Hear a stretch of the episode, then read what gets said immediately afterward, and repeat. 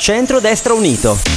Nicoletta Spelgatti, candidata al Senato e simbolo della Lega in Valle d'Aosta, ed Emily Rini, candidata alla Camera e simbolo di Forza Italia. Con un'auto gufata che farebbe invidia al Fassino di dieci anni fa, la lista è stata chiamata Centro-Destra Unito e, capendo che per vincere in Valle d'Aosta bisogna prendere spunto dalla tradizione degli avversari, ancora prima del voto il partito Fratelli d'Italia ha cominciato a litigare con i colleghi di coalizione. Un litigio così astioso che in confronto i toni di Totti ed Ilari appaiono maturi e concilianti. Visto il trend nazionale sembravano le favorite e valdostani potrebbero cogliere un'occasione unica e irripetibile.